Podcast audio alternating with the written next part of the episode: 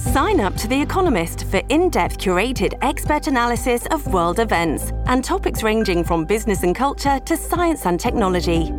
You'll get the weekly digital edition, online only articles, curated newsletters on politics, the markets, science, culture, and China, and full access to The Economist Podcast Plus. The Economist is independent journalism for independent thinking. Go to economist.com and get your first month free. You're listening to an Irreverent podcast. Visit irreverent.fm for more content from our amazing lineup of creators.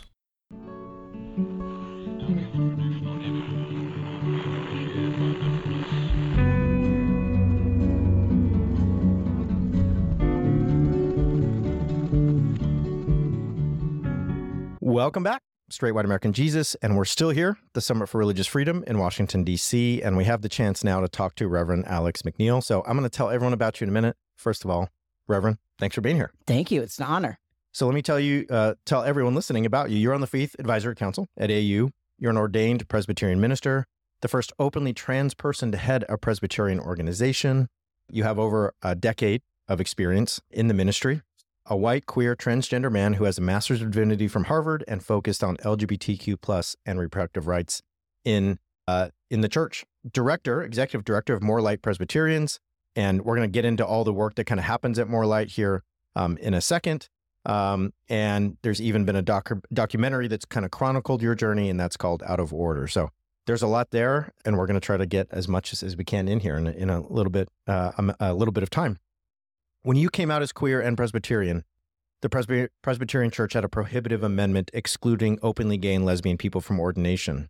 How did you keep your commitment and your calling to faith and ministry, even though your church failed to acknowledge your humanity?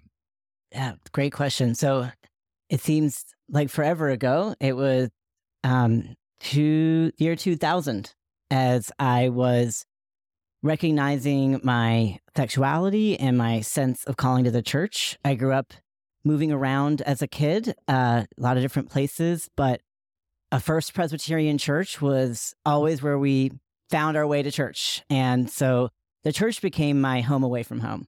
And what I realized in terms of my calling to ministry is that the church had been a home for me, and I wanted to help it feel like a home for other people. And it really took recognizing that I actually didn't believe in a straight white Jesus. That while many of the folks who surrounded me in my hometown of uh, Asheville, North Carolina, believed in a straight white Jesus and wished I would too, um, actually, it wasn't Jesus that was against me as a queer person. That in in many respects, Jesus was on my side and advocating for marginalized folks to be at the center of God's kingdom. And once I realized that, I realized that the church was wrong for its laws against LGBTQ folks at the time. And I remember not so humbly uh, at 18 declaring that if the church wouldn't ordain openly gay and lesbian folks, I was going to be the first. And that took me into college and then seminary and realizing it was 2008 and the law still hadn't changed um, that I could start working to change those. That I loved the church too much to let it off the hook for discrimination. And so that's when I got involved in my journey of really working at this intersection of trying to change laws and policies to be more inclusive. Um, and I'm really thankful. What has kept me, what kept me in that that journey for so long, was the love and support of family, friends, and my home church. That what I realized is while the laws were wrong, individual congregations could be a place of sanctuary, could be a place of support. And that's what led me into organizing congregations and people of faith to be that wave of support to help change laws and policies so the church can officially reflect who the people are and who is God's will. It's beautiful. I mean, it's beautiful to hear you talk about it in that way. And the, the love you have for the church and for those congregations is clear in your voice. And I, I guess there are going to be people listening who I think have general outlines of what's happened in the Presbyterian Church in the 20 years uh, since then. Would you mind giving us just a brief snapshot into what has happened, but also, I think more importantly, what is it you hope will continue to, to, to happen within the Presbyterian Church moving forward in the next decade? So, to be specific, we're talking about the Presbyterian Church USA. And in 1997, there had been a long history of questions about whether gay and lesbian people could be ordained to ministry. In 1997, a restrictive um, amendment was put into our church's constitution, the Book of Order, that explicitly, specifically prohibited openly gay and lesbian people from being ordained. And that moment was really devastating. So I'm coming out in 2000. My pastor, who supported me as as a queer person, as someone who was feeling called to seminary, sat me down and said to me, I don't know if this law is going to change in in his lifetime. He's like, I hope it changes in your lifetime. That was, I didn't realize at the time that had just been three years for him to go from hopefulness to devastation. And um, over the next 13 years, groups like More Light Presbyterians and others joined together to try and change this restrictive policy. There was a major there were two instances of we have to put it to a national vote of the presbyteries, the regional governing bodies across the country, and win by 51%. So you can be a political nerd and a Presbyterian too. And um, there have been two failed attempts. One was in 2008 as I'm finishing seminary um, and into 2009, which really got me uh, involved in this work to say, actually, I got to get off my butt basically and help organize. And then the the one that actually changed the policy was in 2010. Then it went out to the presbyteries and was voted by a astounding uh, margin, way more than 50%. Yes, we want to change the laws. That went into effect in 2011. And then I joined the staff of More Light Presbyterians as executive director in 2013. I'm actually no longer their executive director, but for eight years, I led that national organization. And in 2014 and 2015, uh, changed language to allow pastors to marry same sex couples and our constitution to say marriage is between two people, which was a shift away from a heterosexual exclusive definition of marriage. And then in the and then in 2018, we expanded to add trans language around trans people. There was no mention of trans people really anywhere in anything Presbyterian. So it was a nice gray area where trans folks maybe could skate through. But the problem was there was no way for the church as an official body to speak out against anti trans legislation, which was really ramping up um, around that time too, 2018. So when the church kind of General Assembly voted to to add provisions that names trans folks as included, first of all, cherished, protected, um, was a really big deal in terms of the evolution of the church. And what I'm really impressed with is over the eight years that I served as executive director of More Light Presbyterians, we started as sort of like a rabble rousy group, like we were the French. And I loved that. But also, we gained so many supporters, churches voting to become members of More Light. We tripled our member churches. By the end there, and it's still going, it's a wonderful organization, but by the end of 2021, it was almost unrecognizable in the sense that even with everything regressive that's happening in our state houses and nationally, what I knew is that the PCUSA was never going to go backwards on their commitments to inclusion. That's incredible. I mean, there's there's so many things in my head I want to ask, but I think one of them is so many Americans are used to a default image of the Christian, of the church, as the conservative white Christian nationalist, the evangelical, whatever it may be, and they associate that identity, that that that person with homophobia, with queerphobia, with transphobia. We also, in the last two years, have seen an even further acceleration of anti-trans bills and uh, and other movements. What specifically does the church have to offer uh, when it comes to the American public square and helping, as you just said, within the church to protect, cherish, and nurture trans folks, how does it offer something beyond the church in the public square? That's a great question. And I want to tell a short story that changed my thinking. In 2016, I and my partner moved back to North Carolina from DC. As a trans person, partnered, I was tired of shouting at my computer screen for change and wanted to to work for change in the South in my home state to further protections for LGBTQ folks. Two weeks after we moved, North Carolina passed House Bill 2, which effectively regulated trans folks' access to bathroom facilities and a host of other horrible things. And it's like 2016 pre election. I get scared. Like, what is North Carolina going to be like? How how is this backlash going to play out across our state? I feared for trans youth's lives in particular. And right away, almost the moment that bill went into effect, churches came out of the woodwork calling me and saying, um, we have a gender neutral bathroom. Can we keep it? Yes. You are not regulated by this law, which is sort of the nice thing about church state separation is that you actually aren't having to be governed by this. And so not only can you offer a spiritual witness to the value of trans lives, you can conform your spaces, your sanctuaries to offer a vision of what trans inclusion tangibly looks like. And I think that is a powerful witness to the larger country when so many folks are afraid of trans people in their bathrooms, on their sports teams, in their classrooms, where we have Sunday school classes with trans youth at the center. We have, you know, restroom facilities that are non gendered. I think our church spaces can actually be a witness, in addition to our theological thinking, to project an image of what a, a beautiful tapestry of diversity can look like in our spaces of worship and that that doesn't threaten anyone's well-being and i think that's how we can try and help folks who are on the fence about whether these bills are a good idea realize that another vision is possible it's just so much just amazing stuff there. Thank you for sharing that story. I'm wondering if you have an, another story or, or maybe a number of stories about folks who have found an unexpected refuge in the church in the ways that you're talking about. So that you, t- you just talked about the space being a place that witnesses to God's loving inclusion. What are the stories of folks coming to uh, churches like the ones you're discussing and realizing that this is the place I'm safe and loved the most, perhaps in ways I never expected as a trans person, queer person, and so on?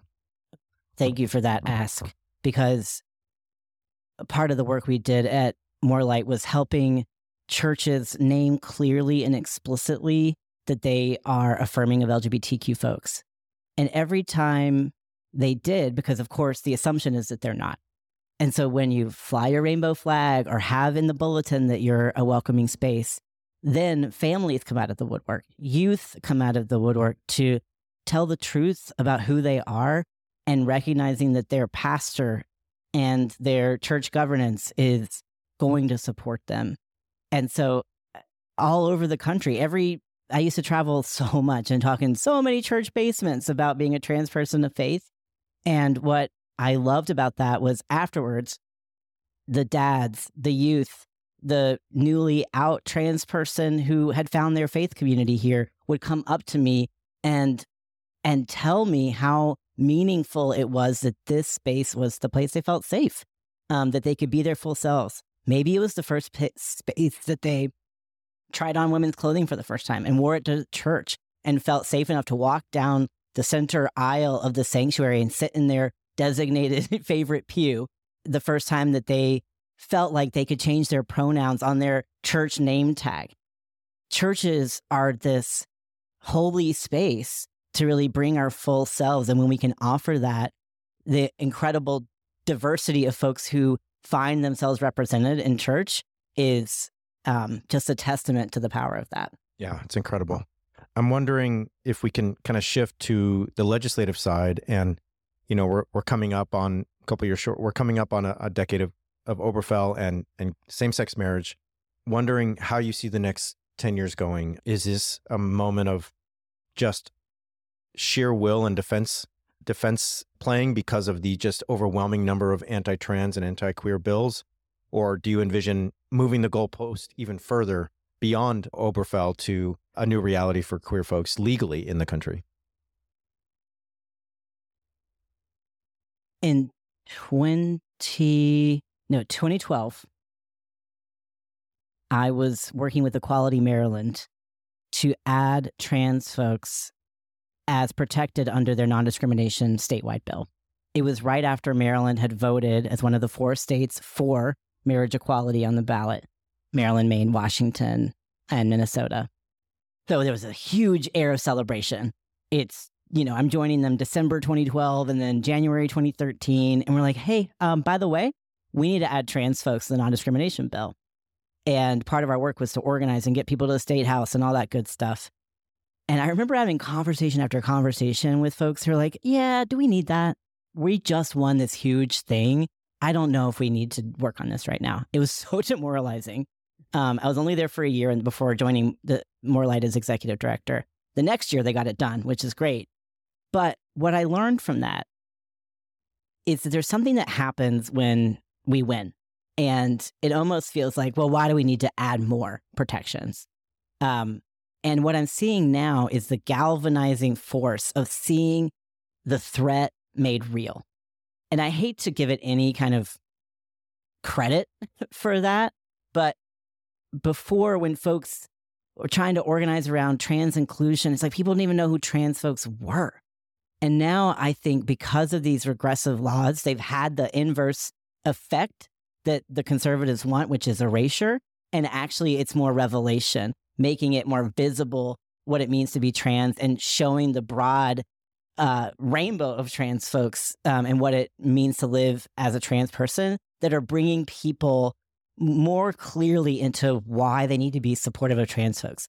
So, the future, my hope is yes, we, we have to keep showing up to beat back against these horribly regressive bills and recognizing that they're like a virus, they'll evolve every time they hit a roadblock and they'll probably get worse. Like we're in super germ territory. I got the worst flu ever um, since we've been like away uh, during COVID. So it's going to get pretty ugly because I think that they're continuing to come up against a wall and a wall and a wall of us saying absolutely not.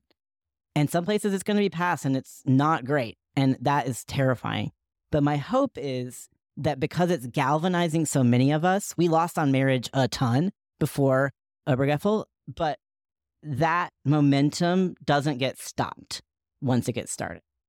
I, that's something I've been thinking about so often in the last month is just uh, it, eh, there's this fear of losing, right? There's this fear of well, what if what if I don't win the election? What if I don't? And and I think what you just said is such a great reminder, right?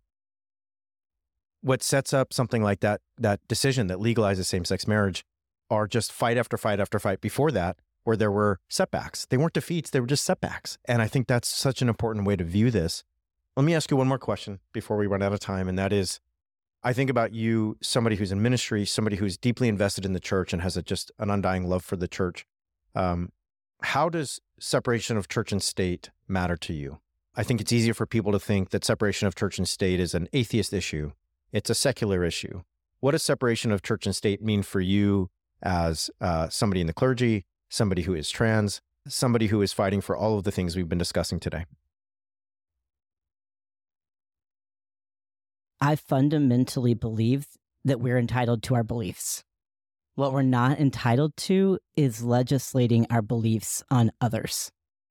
So to me, the separation of church and state is a way a fundamental way, the foundational way of this country where we really want to work for one nation for everyone. That's what I'm working towards. However, I get to that belief is up to me.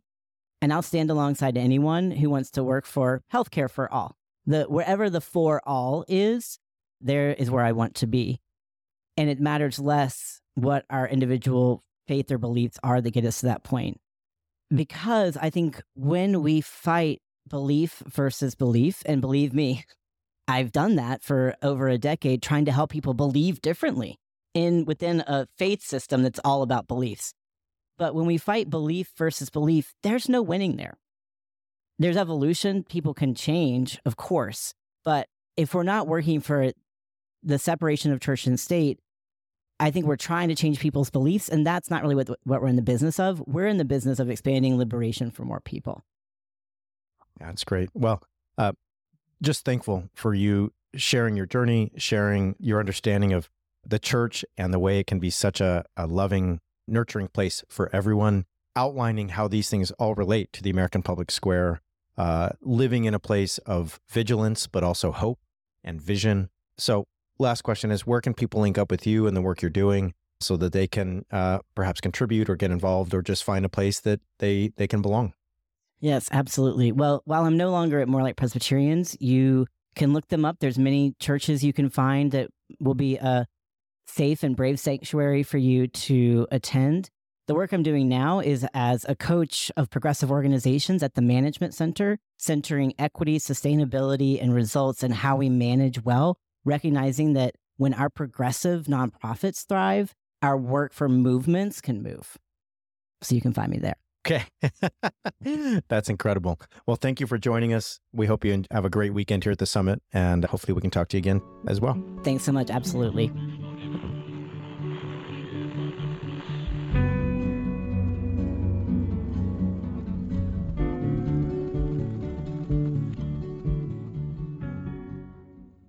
This has been an Irreverent Media podcast.